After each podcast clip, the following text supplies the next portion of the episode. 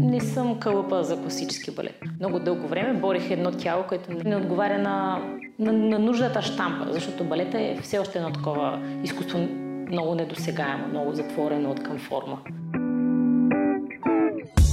Здравейте! Аз съм Ива, а вие слушате Танцкаст. Подкастът в семейството на арт станции. Вашият аудиопрозорец към света на танца –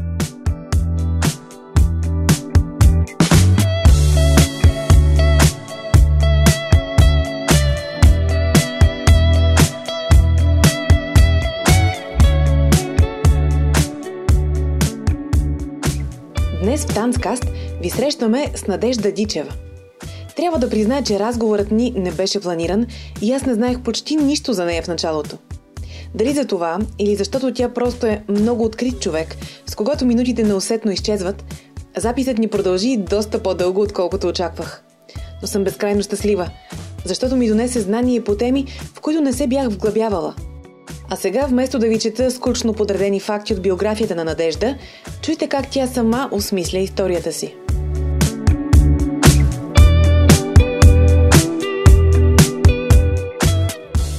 Наложи ми се няколко пъти напоследък да си дефинирам какво съм и кой съм. И мисля, че най-вече съм учител и хореограф.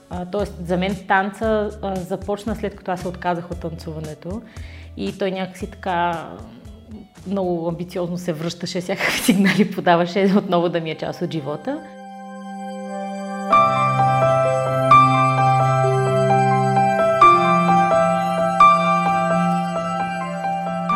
Аз съм от Сливен родом и танцувах в един детски балет в Сливен и така една учителка тогава предложи да пробвам да кандидатствам балетното училище, нали, Хабер балет 0.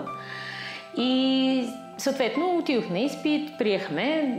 Решението ще учиш ли балет беше ми да, ама ще живееш сама. Ми добре, ама няма да се виждаме често. Еми добре, нали, по-детски. Аз съм на 9 години тогава. И всъщност аз завърших класически балет в Националното училище за танцово изкуство. А, без да знам особено с какво се захващам, абсолютно често казвам в началото танцовото образование или поне м- професионалното не позволява на хората, които са в това нещо, да разберат какви умения наистина притежават. Ти растеш с идеята, че си танцор, а, или че ще ставаш определен вид танцор, или пък а, нали, ще се интересуваш от повече от един вид танци. Но, например, че се учиш да управляваш собственото си време, защото когато се занимаваш с нещо такова, то, то е огромна част от деня ти. Огромна. Особено ако искаш да правиш и нещо друго а, че се научаваш да взаимодействаш с хора, защото ти постоянно си с хора, обучавайки се. Научаваш се да надмогваш проблеми, научаваш се да устояваш на противодействие. Това са неща, които са тези умения, които са ти полезни в много други поприща, не само в танца. Но тъй като те не са акцент, те са по-скоро като ти трябва, ти трябва, ти трябва, аз лично мога да кажа за себе си, че години по-късно започнах да разбирам какво, си, какво имам в моето чувалче от умения.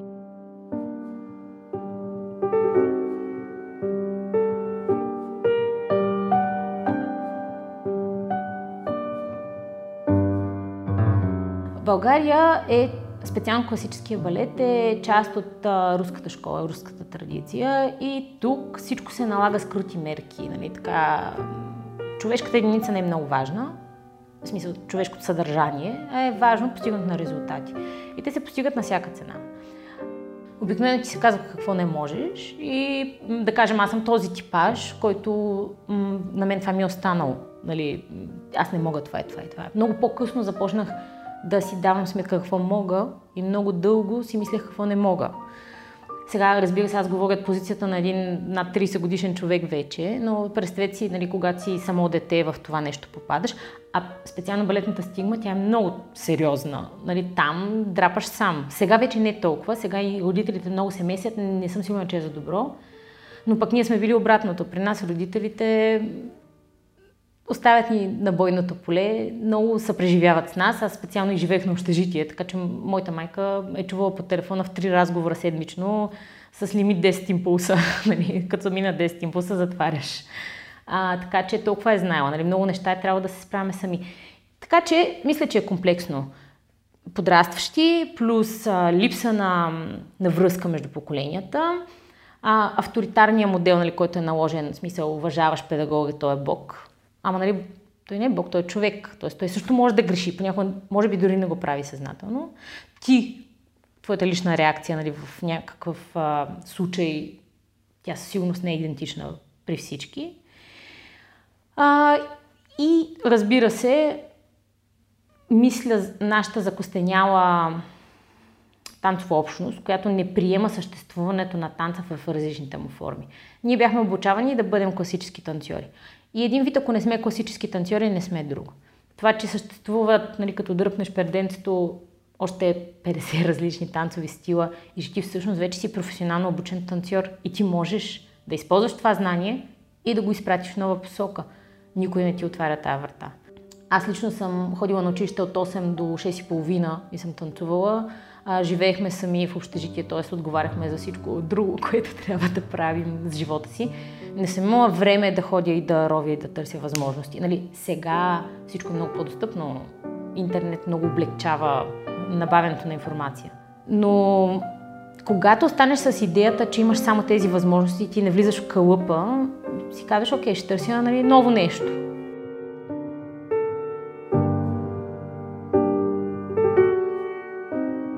Това и прави.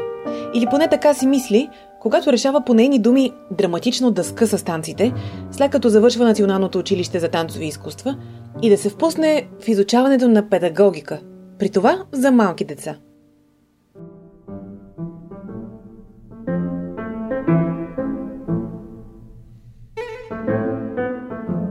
Пак като синдром на спасителя, тъй като ти си страдал от, да кажем, отношение. Имала съм добри учители, искала съм, да кажем, в други дисциплини, други да са били такива. И съответно аз исках да стана учителя, който не съм имала. Освен, че завършва успешно педагогика, Надежда бързо започва да практикува професията. Педагогиката си присъства в живота ми от мига, в който реших да уча това нещо по различен начин. Била съм учител в градина, била съм сам учител по танци, после сега съм и двете заедно, плюс хореографската практика до обед работя това. А, и от обед нататък ставам учител по танци, хореограф, танцор, всичко друго. Нали, ние имаме един безкрайен ден отново работен. Аз съм майка вече, имам дете, то ходи по залите. нали. В смисъл, живота някакси потича в това лоно, но за мен ам, има смисъл защо сега е така. И това е много важно, нали? защото понякога може да инвестираш огромни усилия в нещо, което продължава да стои в мъгла защо го правиш. Докато сега аз знам, налага се да имам човешка работа, защото съм артист на свободна практика и аз не мога да си гарантирам ежемесечния доход, но аз съм и единица от семейство и моята отговорност е аз в това семейство също да участвам адекватно и то нали, да не страда от моите велики артистични занимания. И така, някакъв баланс се получава и не мисля, че е нещо необичайно. Живеем във време, в което хората правят най-различни неща от различни места.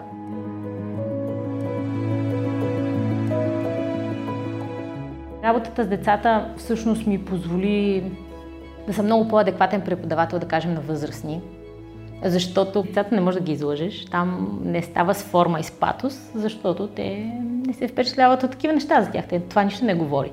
И, и всъщност мен децата много ме школуваха. Много ме школуваха да работя с хора от всякакъв вид. Някои са активни, някои са пасивни, интровертни, екстровертни и всъщност когато ти попаднеш в една социална работа, не само танцова, то е така. Ти попадаш на всякакви хора и взаимодействието ти с тях, качеството на това взаимодействие – до голяма степен определя качеството на нещото, което ти ще успееш да създадеш. Това, което правим, то не остава само в залата. То излиза от там, то отива в семейството, то отива в живота в училище и вярвам, че не живеем в капсула. Нали? Тоест, нашето изкуство има добавена стойност и в много други аспекти. На мен това ми дава така спокойствие, че правя нещо смислено. all in our hands, this life of time that's given to us all. It gathers round each night, each morning. We watch it pass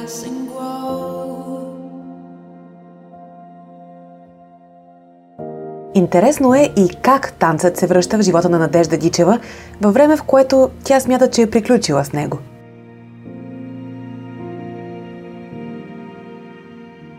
Докато учих в университета, започнах да се занимавам с театър, което без да си давам сметка, всъщност ме върна обратно към танца. Тоест по-скоро не позволи да махна танца от живота си. Ами аз започнах да се занимавам с физика от театър и всъщност там изразното средство а, на, на този театър е както езика, така и тялото. И моята форма физическа, която аз имах така иначе достатъчно добра, много добре ми послужи в това нещо, да се разположа. И вече в хода на времето си давам сметка, че тогава това е бил един много така терапевтичен подход към мен самата, аз да разбера какво умея. Тоест, мен театъра ме върна към танца и мисля, че ми даде това, което винаги ми е липсвало. На мен ми липсваше смисъл. Липсваше ми, защото това, какво аз казвам с това движение, защото то е най-доброто да го кажа. Няма ли друго по-добро? Ако съчетая това с това, няма ли всъщност разказа ми да бъде по-пълноценен? И на мен театъра ми даде една друга призма. Вече движението ми служеше за да говоря, не ми служеше за да изтъквам себе си и да демонстрирам себе си, ами ми послужи като средство да говоря за неща, които ме вълнуват.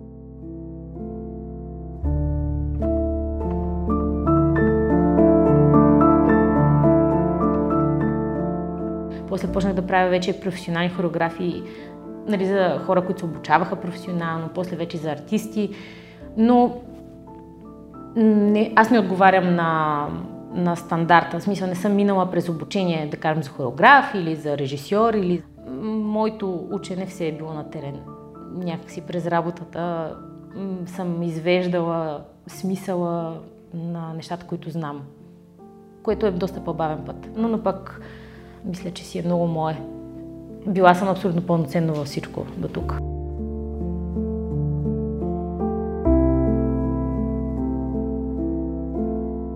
Така се превръща в човекът, който е гледа от огледалото днес. Учител и хореограф. И все по-рядко и се случва самата тя да излиза на сцената.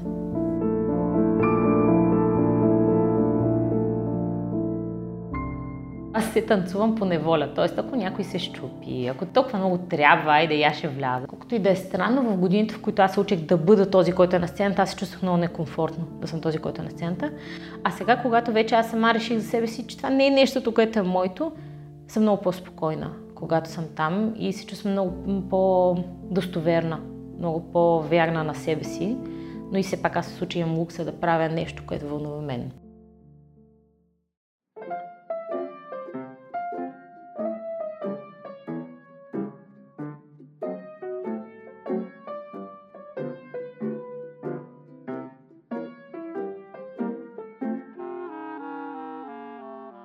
Годините започнах да работя с танцори от много стилове. Тоест аз не работя с хора от моето поприще, съвременен танц, класически балет само. А, някои от най-близките ми колеги и приятели и самишленици по много от въпросите, които се вълнуваме, са танцори от а, латиноамерикански стандартни танци. Нещо, което никой няма да възприеме според мен като социален танц, но и през тяхната призма ние правим тези неща. Хип-хопари, а, тоест, аз в годините така много чоплих и в други стилове. Нали, далеч не съм на професионално ниво там, но ми е било интересно. Нали, не смятам, че света свършва с моето танцуване и стилът, който аз съм така най-увлечена. И много дълго се занимавах с свинг. А, дори преподавах свинг известно време. Това пък ми даде много от, основ, от основите на джаз танца. Аз се занимавам и с джаз. Като започнеш от автентичния джаз от 20-те години, нали, който да преподаваш на деца сега.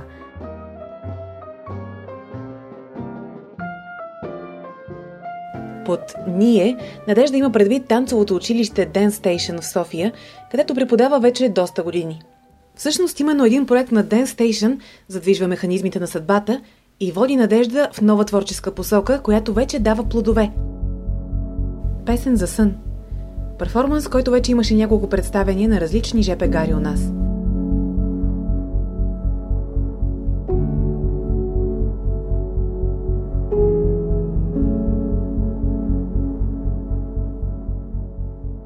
Миналата година ние имахме възможност с екипа от танцово студио Dance Station, където преподавам, да работим по една програма с деца бежанци. Тоест идеята беше ние да предоставим достъпно танцова услуга за деца, които иначе не биха имали възможност да си я позволят, защото когато дойдеш нали, в държавата, обикновено дори родителите да се установят, нали, средствата не стигат за тези допълнителни неща. За тези деца нали, е базо училище, ако има как, или детска градина и до там.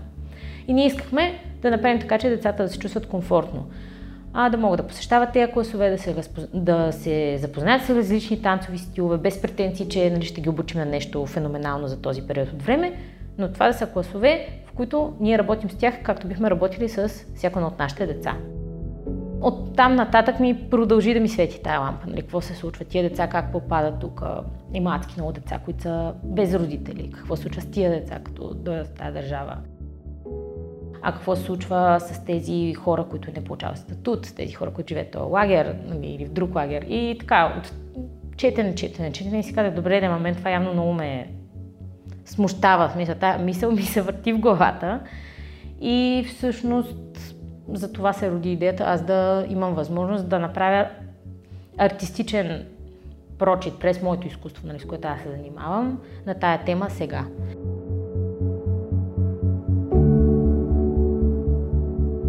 Надежда казва сама за себе си, че е много емоционална и емпатична. В този дълъг процес, в който тя се хвърля с главата надолу, си поставя за цел да ангажира силно и разума, за да успее да разбере проблема в неговата цялост – мен това ми е първото представление, в което имах възможност да си оставя време за, само за проучване. Исках да знам малко повече за законодателство, за практики, които се прилагат, за закони, които се спазват или не се спазват. Тоест имаше едно такова четене. После имаше за мен беше много важно да проуча езика на медиите в България, тъй като исках да видя, нали, в крайна сметка, от какво се формира нашата представа за една общност, или ако така наречем беженската общност. И тъй като нали, ние основно се образуваме по този въпрос медиите, тъй като в България а, беженците не са разселени навсякъде, наистина са концентрирани на няколко места. А, това беше всъщност другата голяма част от проучването и Третата беше да намеря организации, които работят на терен и които имат относителна държавна автономност, т.е. да не кажа и напълно. Нали, т.е. хора, които влизат с друг тип финансиране, защото държавната машина а, не съм най-образованият човек по темата, но силно всички имаме сблъсък с неща, които са остарели, неща, които може би не са функционални.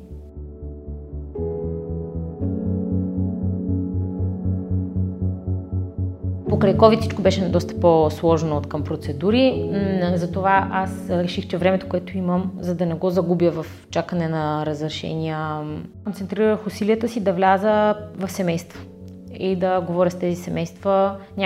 Едни бяха се установили тук, искаха тук да останат. Една жена беше успяла след много откази и живеене нелегално тук да получи някакъв статут временен едното семейство категорично просто продължаваше към Германия. Те знаеха, че чакат, за да заминат към Германия, защото те бяха 9-членно семейство, което не би могло да оцелее на базата на нашите м- разпоредби тук.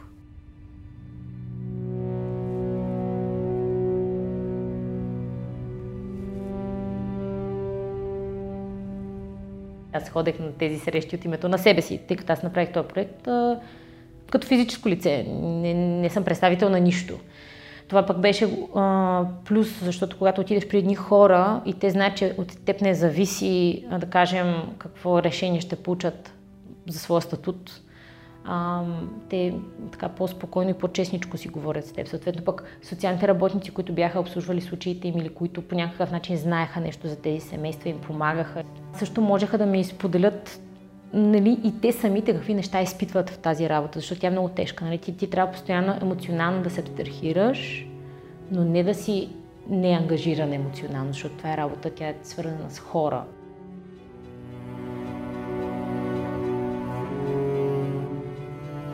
Надежда признава, че проучвайки темата за бежанците и животът им у нас, е трябвало да осмисли ужасяващи случки и съдби. Поредният шамар идва с новата вълна от бежанци, които търсят обежище в държави от Европейския съюз.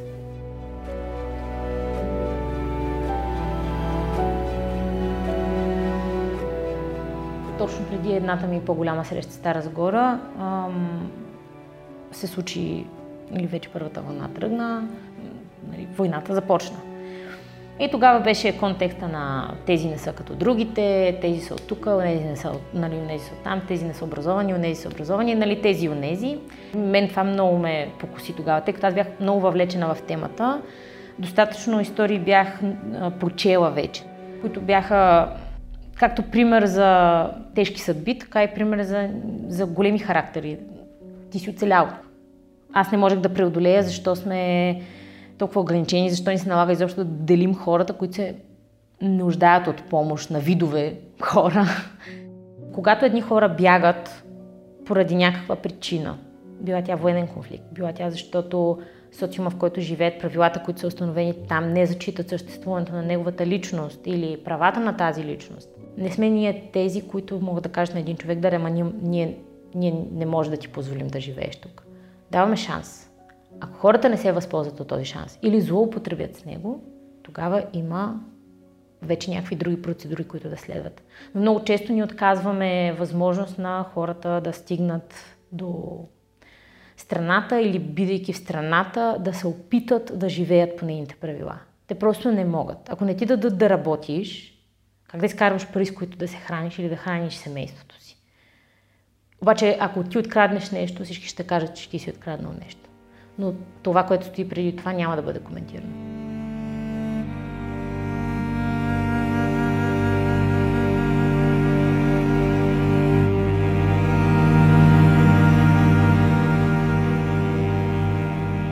Имаше едно момче, което на 17 години, то е най-голямото от 7 деца в семейството Сирия. И семейството всички заедно взимат решение той да пробва да премине нелегално границата, за да може да стигне до Европа. И вече като стигне в Европа, тъй като не е пълнолетен, да се направи процедура за събиране на семейство, тъй като иначе ако 9 души семейство трябва да плати на каналджи по минимум 3000 евро, няма как да стане. Тоест, това семейство, всички заедно, взимат решение това дете да бъде жертва на гнец. То може и да не оцелее.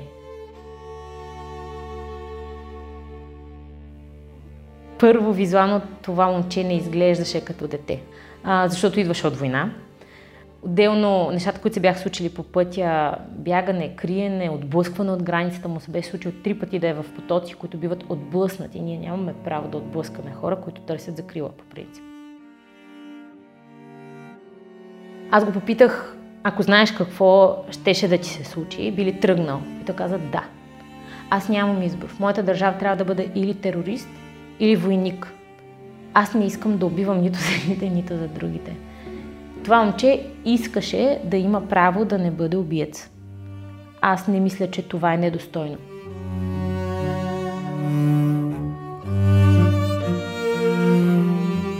Надежда Дичева продължава с проучванията си по темата и обмисля да създаде по-голямо представление.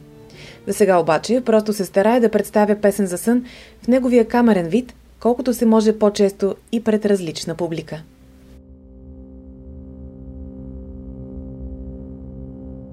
вълни, маси, потоци, нали, всички тия думи обезличаващи, които обичаме да ползваме по темата, защото те не ни ангажират, те не ни правят да приемаме, че срещу нас стоят хора.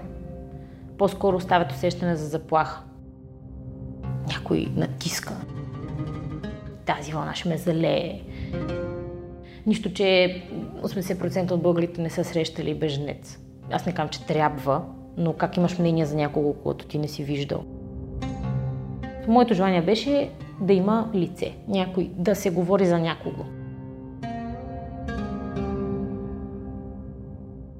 търсейки драматургията да я строя върху текстове, започнах да проучвам а, приспивни песни от цял свят, защото според мен всяка майка, която приспива детето си, едно и също нещо, инвестира в това. А, и започнах да търся текстове, започнах да търся звук.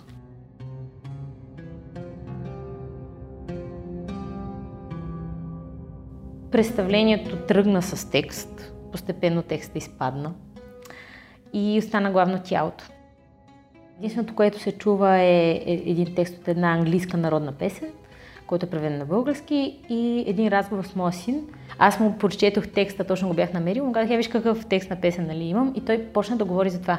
Ма защо това птиче? Тъй като там става дума за едно птиче маниче, къде преспа нощес. Защо това птиче е там, мамо? То откъде бяга? И аз просто пуснах да запиша какво той говори в този момент. Това влезе в представлението.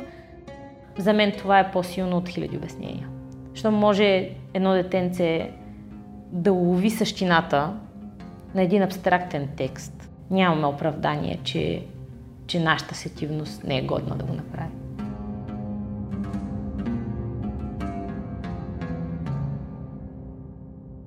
На сцената сме заедно с Веселина Данева. Тя е близък приятел и танцор. А, тя виждаше аз къде се намирам в моето проучване, как търся физически да излезе това лице и точно защото не мога това огорчение да прескоча, то не идваше. И всъщност така се роди един персонаж в представлението, в който тя влезе, който е така, нали, най-общо може да го наречем системата, неангажирания човек. Колкото е абсурдно да звучи, дори да казваш лоша дума, вършиш повече работа, отколкото като не казваш нищо. Когато оставяш нещата да минават и ти няма мнение, ти си част от проблема. Дори да си мислиш, че си неутрален.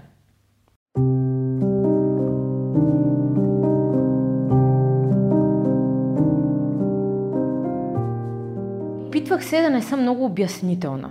Все пак да оставя на хората една движенческа форма, която те да третират. Дори нали, когато играем представлението, много често хората, които попадат на него, те не знаят какво гледат. Ние го изиграваме и чак след това им разказваме за какво е било това представление. И някои от тези хора много точно са имали това усещане през цялото време. Някои хора са били съвсем в, на различно място и когато им го кажеш, те са, вау, всъщност то наистина е такова. И това е плюса нали, на изкуство, което не е разказвателно, че то може да прати мисълта в много посоки. Това вече е победа, че мисълта от някъде тръгва в друга посока. Нещо, което не знам, може би за танцорите би било по-любопитно, е, че представлението няма хореография. Тоест, то се случва всеки път за първи път. Има някаква структура, през която се движим, нали, ред на сцени и ам, музиката, която е към тези сцени, принцип на движение заложен, но всеки път гледате различно представление. И поради това, че става дума за социална тема, представлението се случва всеки път с хората, които са на него. Дори момент, в който аз чувам как някой възприема моя разговор с моето дете, на мен ми влияе. На мен ми променя позицията.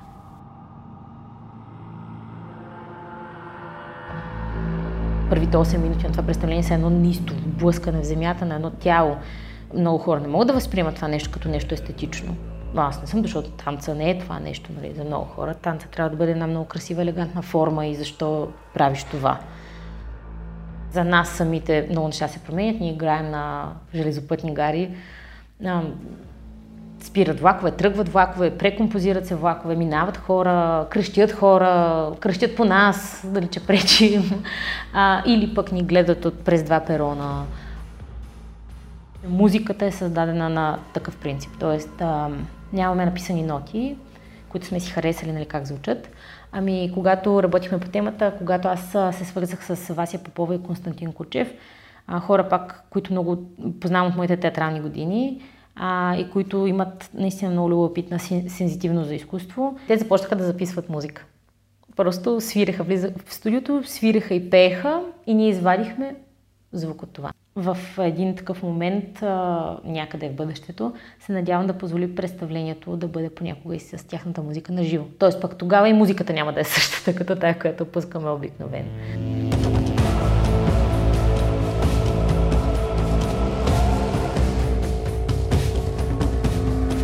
Този подход прави възстановяването на представлението доста по-труден процес –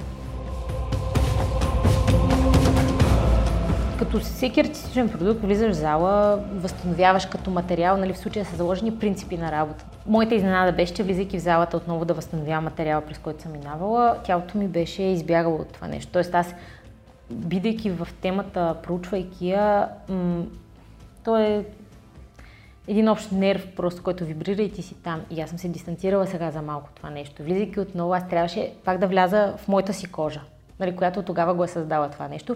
И аз мисля, че то сега има промяна в изпълнението, просто защото аз малко по-късно и излизайки малко настрани, за да мога малко да отдъхна, съм се променила също.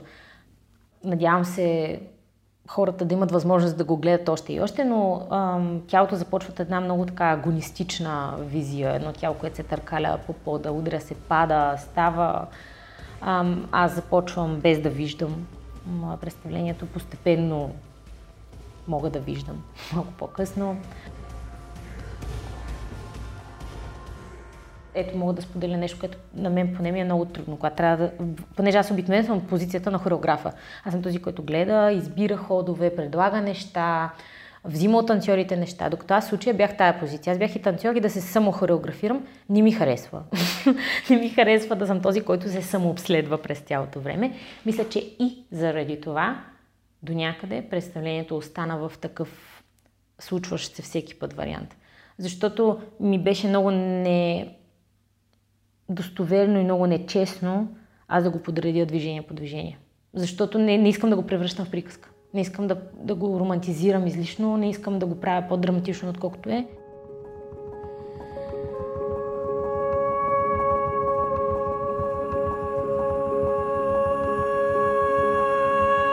Ми е любопитно какво вдъхновява хората, които вдъхновяват мен. Затова и попитах Надежда, има ли личности, техники, течения, които са били важни за развитието и като артист, както и какво я зарежда с нови сили днес. А тя ми отговори по възможно най-искренния начин –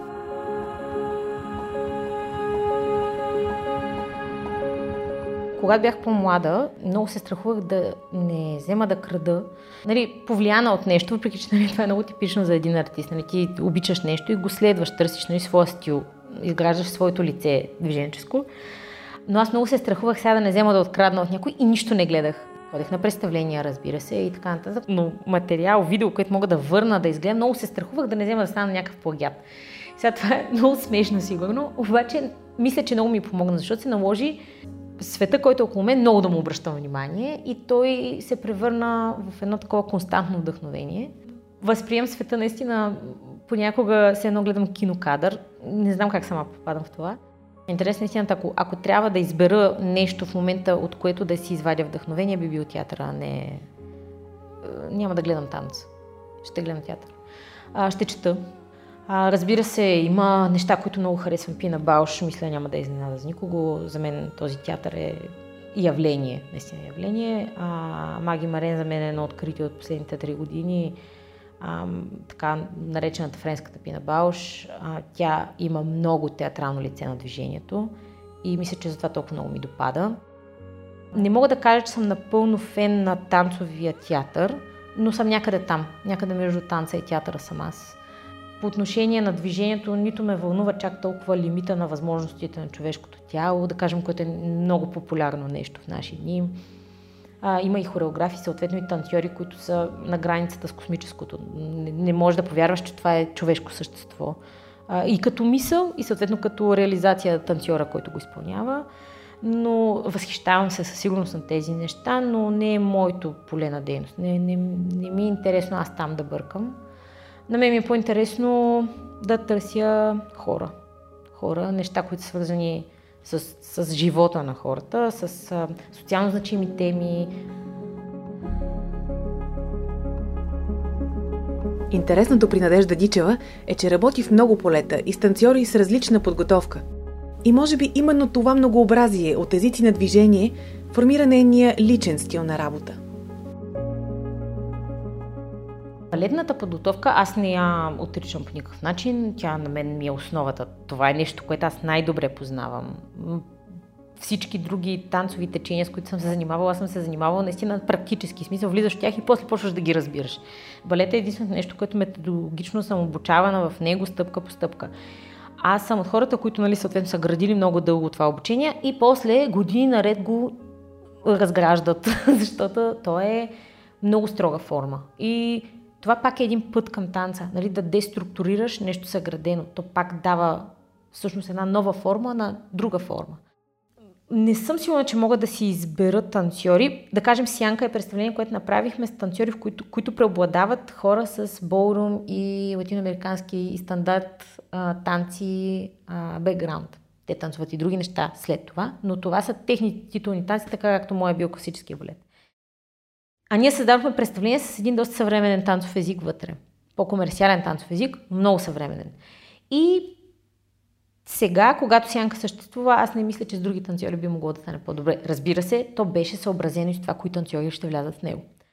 Представление извивки, което направих с балет Рабеск, беше строено за танцори, които са съвременни танцори и беше ясно, че там друга, нали, друга техника ще е преобладаващата, но пък те бяха предизвикани много от други неща. Точно това, че аз не държа всички да са еднакви, но ми е много важно тая ръка с такова, с такава сила да бъде изпълнена. Нищо, че моите и твоите няма да са еднакви, защото просто ние не сме се най-съща сила в този момент. Имам такъв пример. Хора, които много са се занимавали с бойни изкуства. Благодарение на тази подготовка, те в земните танцови техники и в работата с земя и с партньор са феноменални. Защото това е заложено.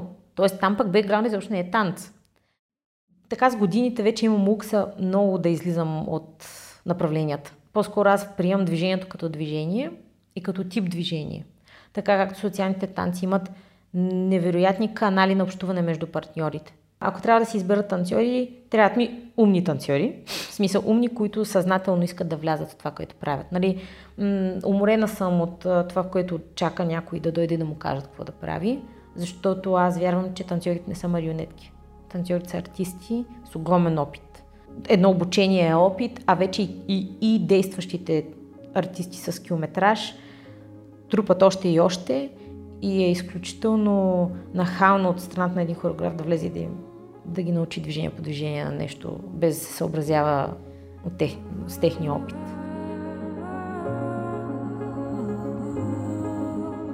Тази строга иерархичност, която все още господства в танцовата общност, Едно от нещата, които Надежда иска да се променят.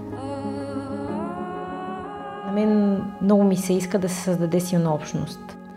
За, за жалост, танцорската професия все още е много конкурентна, особено когато, нали, за да съществува едно място, то обикновено обособява около себе си някаква школа, тази школа има определени възпитаници, тези възпитаници няма да се срещат с другите възпитаници и така нататък. Става нали, някакви такива семейни войни. Нали. И мисля, че е важно да раз, нали, някакси малко да упростим нещата и да видим, че всички вървим в една посока. Нали, искаме да развиваме една сцена, която да съществува устойчиво.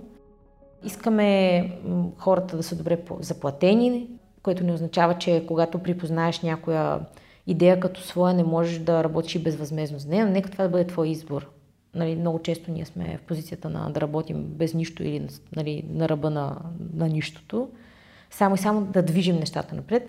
Вярвам, че всички имаме отговорност за това.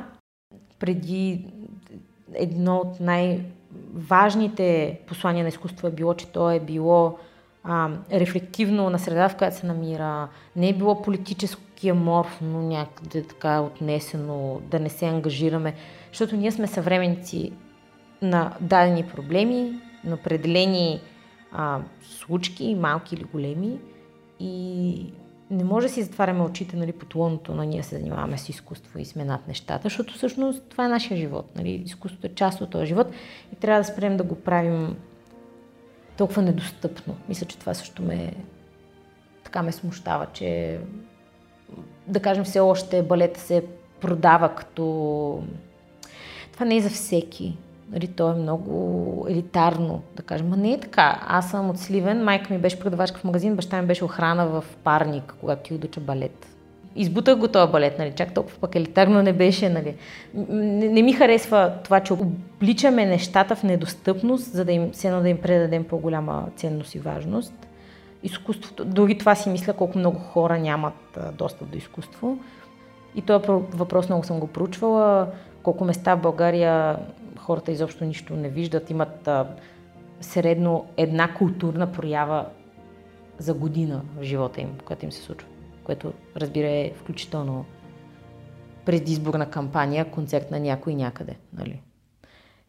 Мисля, че крадем сами от себе си. Life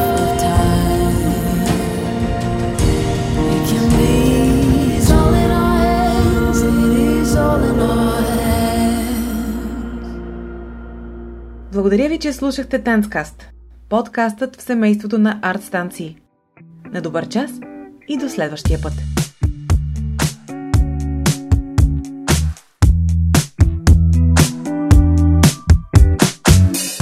Tried to shake it, find a way to